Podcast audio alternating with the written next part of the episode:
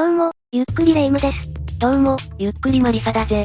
ねえねえマリサ、未解決事件ってさ、なんでこんなに興味湧くのかなうーん、色々と考えさせられる部分が多いからじゃないか。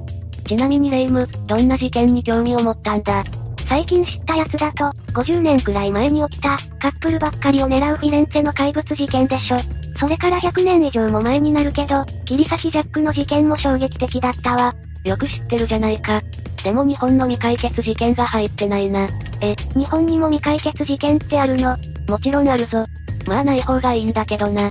ということで、今回のテーマは、徳島淡路島不死放火殺人事件についてだ。それじゃあ、ゆっくりしていってね。2012年10月19日、岡山市に住む一人の男が、家のトイレで倒れて死んでいたんだ。同居女性も身元を知らないこの男は、おい、小池、の指名手配ポスターで有名な、小池俊一、という男だったんだ。同居女性が身元を知らないって、どういう状況？よくそんな男と一緒に住んでいたわね。まあその理由は後ほどわかるから。2001年4月20日、午後2時過ぎ、徳島市吉野本町4丁目の県営住宅で火災が発生。焼け跡からは、松田優さん、当時66歳、の遺体が発見されたぜ。かわいそうに。原因はねタバコとか。いや、松田さんは頭を鈍器で殴られ、首を絞められていたんだ。そしてその10時間後、次は 50km 離れた兵庫県五色町、現在の洲本市、の雑草火災の現場から、同じ手口で殺害された、松田博さん、当時38歳、の遺体が発見されたぜ。また松田さん。何か繋がりがあるのかしら？察しがいいな。なんとこの二人の被害者は親子で、博さんは優さんの長男だったわけだ。そうなのね。ちなみに犯行の理由は何だったの？この親子は殺害された後、証拠隠滅のために燃やされたことが捜査で判明。さらに松田優さんの預金通帳4冊が、奪われていたことも分かったんだ。お金目当てだったに違いないわね。どうだろうな。奪われた通帳の預金額は4000万円で、これは優さんが障害のある長男博さんのために、貯めていたものだったそうだぜ。子供思いの良いお父さんだったのに、なんでこんなことをされてしまったのかしらね。そして徳島県警は同一犯による強盗放火殺人事件と断定して、2001年5月に不死とパチンコ仲間で、知人の小池俊一、当時44歳、を、殺人と死体遺棄容疑で指名手配したぞ。さっきからマリサは、なんでよくわかってない感じなの？それについては後で説明するから、安心してくれ。それから徳島県警は、指名手配ポスターを作成して全国の交番に掲示したんだ。このポスターに書かれたコピーである、おい、小池、は有名となって、容疑者の知名度は一気に上がったぜ。なんか聞いたことあるフレーズかも。当時はかなり話題になったからな。そのおかげで数多くの情報が寄せられたんだけど、逮捕に結びつく有力な情報は得られずに、捜査は行き詰まることになってしまった。え、もしかしてここで終わりじゃないよね。まだ全然続くぞ。そして徳島県警によると、逃亡後の小池の携帯電話の電波は、名古屋、大阪と続いて、2001年5月に岡山で足取りが途絶えていたそうだ。それから2012年10月19日午後9時頃、岡山市北区の女性、当時67歳、から、岡山北消防署に通報があったぜ。10年くらい時が進んだわね。それで今度は何があったの？どうやら女性がパートから帰宅した時に、同居男性がトイレで倒れているのを発見して、警察と救急に通報したそうだ。一番最初に言ったんだけどな。そうだっけすっかり忘れてたわ。それで男性は病院に搬送されたんだけど、約1時間後に死亡が確認されたぜ。死因は心臓疾患によるものだな。男性は変死だったから、岡山県警は警察署内で監察医による検案を行ったんだけど、この時は指紋の照合も行わなかったそうだ。これが後々に事件を、的な感じ。それは聞いてからのお楽しみだな。その後、葬儀の際に、小笠原淳一、とされる、この男性の名前が本名ではないことが判明するんだ。え、どうやってわかったの？同居していた女性でさえ、本名を知らないことを葬儀業者が不審に思ったそうだ。だから警察に通報って感じだな。そこで初めて遺体の指紋を照合したところ、放火殺人容疑で指名手配中の小池俊一だと判明したわけだ。やっぱり、あの時に指紋を確かめていれば、よかったのよ。葬儀屋さんに助けられたわね。だな。亡くなった小池は手配書に記載された通り前歯が4本抜けていて、整形手術の形跡はなかったとされているぜ。この葬儀業者の起点がなかったら、小池の死は永遠に闇に葬られていたかもしれないな。うんうん。まさにその通りよ。預金額4000万円の通帳を奪って逃げた小池だったんだけど、預金を下ろせてはいなかったそうだ。まあこういう場合、警察は口座を凍結するからそのせいかもしれないな。奪った意味がまるでないわね。だから金に困った小池は逃亡後に、岡山市内でチラシ配りの仕事をしていたらしいんだけど、当然、住む家がないから安ホテル暮らしをしていたそう。ここから一体この男は、どんな生活を送るのかしら。事件翌年の2002年頃、当時同居女性が働いていた岡山市の飲食店に、小池が客として何度か訪れるんだ。その後に女性は岡山駅前付近でチラシ配りをする小池を見かけて、自分から声をかけたそうだぞ。え、まさかの恋愛に発展パターン。そしてそれをきっかけに、二人は気軽に話をするようになったそうだ。そもそもこれって逃亡中だよね。犯人の心境が気になって仕方がないんだけど。確かに。どんな心境だったんだろうな。そして女性はホテル住まいをしているという小池に、もったいないから家へ来たら、と自宅に招いて、2005年頃から同居を始めているぜ。こんなことあるのね。ドラマみたい。それで同居後の小池は、仕事に就かなかったらしくて、月3万5千円ほどの家賃や生活費は、女性が負担していたそうだ。だから女性は早朝から夜まで、ホテルでパート出勤をしていたぞ。しかもまさかの日も？だな。それから小池は月2万円ほどの財布を任されて、食品買い出しや家の雑務を担当。食事は女性が作っていたっぽいな。連絡は女性が与えた携帯電話で、取り合っていたみたいだ。甘やかしすぎじゃない？後バレることを恐れたからだろうけど、実は小池、同居女性に名前を教えていなかったんだぜ。だから同居女性が勝手に、小笠原淳一、と名付けたそうで、小池についての印象は、ごく普通の優しい男性だった、と話しているぞ。気にならなかったのかな？私なら気になるけど、それで事件の後、女性は小池容疑者や今回の事件のことは、知らなかったと供述していたんだけど、約5年前に巡回連絡で訪れた警察官に、一人暮らし、と、なぜか小池の存在を隠すような虚偽の説明をしているんだ。絶対何か知ってるでしょ。かなり怪しいわね。だからこの女性の存在がなければ、小池はもっと早くに警察に見つかっていたかもしれないな。ちなみに女性が小池の素性に、本当に気づいていなかったかどうかは、情報が見当たらないため不明となっているぜ。ちなみにこの女性は捕まったりしなかったの？かくまってる的な感じでさ。捕まってはないな。本当に知らなかったっぽいから。そして二人が住んでいたマンションは、岡山市中心部の繁華街の一角にあって、間取りは約6から8畳のワンルーム。家賃は3万5千円。歩いて数分のところには交番があって、なんとその先には岡山県警本部があるという立地になっているぜ。よくそんなところに住めたわね。普通バレるでしょ。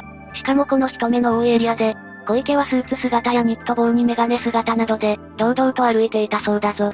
相当見つからない自信があったのかしら。同じマンションに住む男性によると、週1回ほど小池を見かけていたらしくてな。その印象は、単発で目はつり上がり、頬がこけていた。ポスターの写真とは全く似ていなかった、と話していたぜ。小池はマスクや帽子などで、顔を隠すようなことはなく、挨拶を交わす程度だったという。整形でもしたの？あ、でもさっき整形の形跡はないって言ってたもんね。うん。別の近隣住民も、よくコンビニのレジ袋を下げている小池容疑者を見かけた。手配写真とは全くの別人で、色白で痩せていたし顔もシワだらけ。手配写真よりも随分老けて見えた、と証言。自然と顔が変わったってことそんなことある？また、小池が通っていた喫茶店の店主は、3、4年前に月に1から2回、一人で昼に来て日替わりランチを注文していた。ランチ時は100人以上のサラリーマンが来店するが、スーツ姿で来ていた小池容疑者は、周囲に溶け込んでいた、と語っていたぜ。この人って割と近隣には認知されてるのね。だな。この店主に関しては、小池がたまたま亡くなった義理の弟に似ていたから覚えていたらしい。それから近くの配送用の男性は、10回ほどマンションに荷物を届けたが、受け取りはほとんど小池だったと言っていたな。ひもめ、小池は色白で部屋の中でもニット帽をかぶって、メガネをかけていたそうで、いつも昼間にいるので仕事をしていないと思っていたと話してくれたぞ。ちなみに小池は受取人欄に、小笠原、と書いていたそう。勝手に付けられた名前を採用していたとは。一方、徳島県警は加齢による人相の変化を予測して、52歳になった小池容疑者の似顔絵を12パターンも作成して公開。だけど証言によると、この12パターンのどれにも似ていなかったとのことだ。せっかくここまでしたのにね、残念。それもそのはずで、実際の小池は実年齢よりもはるかに老化していたからな。せっかくの指名手配写真が、役に立たなかったという結果になってしまったわけだ。警察の予想を上回る老け込み具合って、相当なものね。うん。おい、小池。のコピーは秀逸で有名になったのは良かったものの、逆にそれが小池のイメージを固定してしまったから、悪い結果を招いたな。確かに、警察は悔しかっただろうな。だろうな。もしかしたら逃亡生活の手助けをしてしまった可能性があるということで、その点に関しては非常に残念だった。小池本人を見ても、誰もあのポスターの容疑者だとは思わなかったんだから。確かに。でも予想できなかったんでしょ。だな。他にも手配書の改良を続けて、携帯の待ち受け画像として配布したり、ヤフージャパンにバナー広告を出したり、リーゼント刑事、こと秋山警部が、テレビ番組に積極的に出演したりと、あらゆる手段を尽くして、情報提供を呼びかけてたんだぜ。かなり気合入ってるわね。まあ当然か。実際に多くの情報が寄せられたんだけど、結末はなんとも虚しいものになってしまった。そして小池の死亡を受けて、2012年10月中には、ほぼ全ての手配書が撤去されたんだ。え、待って。なんか終わり的な雰囲気出てるけど、まさかこれで終わりじゃないよね。12月5日に被疑者死亡のまま書類送検されて、12月12日に被疑者死亡で不起訴処分で、事件の真相は、今でも不明のままとなっているぞ。逃げ切られちゃったか。それから被疑者が死亡して発見されたことによって、もちろん捜査特別報奨金は支払われなかったぜ。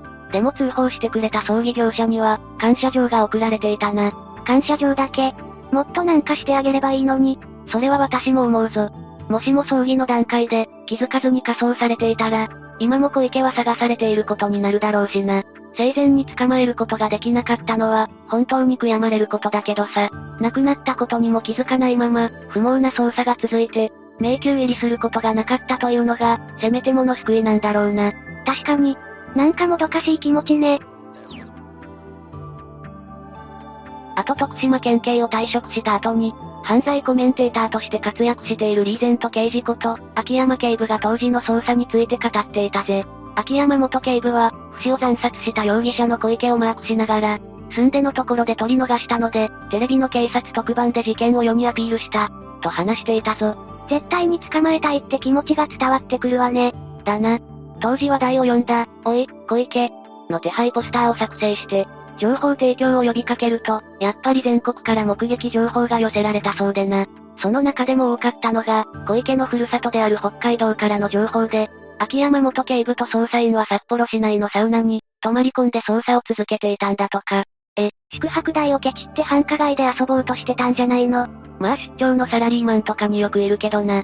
これは決して宿泊代をケチったんじゃなくて、小池が風呂好きという情報があったからなんだ。昼は周辺の目撃現場を確認して、夜はサウナで成果を報告し合ってたそうだぞ。そこまでする刑事さんは見たことがないかも。まるでドラマみたいね。それである時、秋山元警部がサウナの休憩所にいると、小指のない男が近づいてきたそうで、因縁でもつけられるのかと身構えるんだ。あれ、これもしかして別の事件に発展しちゃうパターン。するとその男は、秋山さんの捜査に協力していますよ、と口にしたんだ。普通に良い人だった話を聞いてみると、どうやらその男は地元のヤクザで、テレビで見た秋山元警部の捜査に共鳴して、古文と共に小池を探しているとのことだったんだぜ。いやー、その道の人をも共感させる熱意はすごすぎるわ。だけどその後に部下から小池の死亡が報告されて、10年以上も追いかけた小池を逮捕できなかった。その時のことは忘れもしない、と締めくくっていたな。これは相当悔しかったでしょうね。でもその熱意には感動したかも。真相はわからないままとなってしまったけど、証言では小池は年齢よりかなり老け込んで、見えていたことがわかっていた。ここが謎なんだよね専門家が言うには、逃亡生活というのは、ものすごいストレスがかかるらしいぜ。だから堂々と生活しているように見えても、常にストレスが体を蝕んでいたのかも。老け込むほどのストレスって、どんな感じなんだろう。想像したくもないわね。あと、ストレスが心臓に悪いっていうのは、医学的にも証明されているんだぜ。そのせいか、小池は52歳という若さで、心臓疾患で亡くなっているからな。そう考えると、その線も的外れではないのかも。人間の体の全てが解明されてるわけじゃないからな。私はその考えに賛成してるぜ。それよりどうだった？日本の未解決事件。まさか日本にもあるとは、思わなかったから驚いたわ。やっぱり未解決事件は、考えさせられるものがあるわね。うん。あと何より被害者が報われないよな。やっぱり事件をちゃんと解決して、犯人には罪を償ってもらいたいもんだぜ。そうね。この話を聞いて、私も何かできることがあればどんどん貢献していきたいと思わされたわ。良い心掛けだな。私もできる範囲のことは、なるべくやっていきたいと思ってる。まあ未然に防ぐことが理想だけどな。うんうん。だから私、警察になろうと思うんだけど、多分だけど、貢献の仕方を間違えてると思う。というわけで徳島淡路不死放火殺人事件について紹介したぜ。それでは、次回もゆっくりしていってね。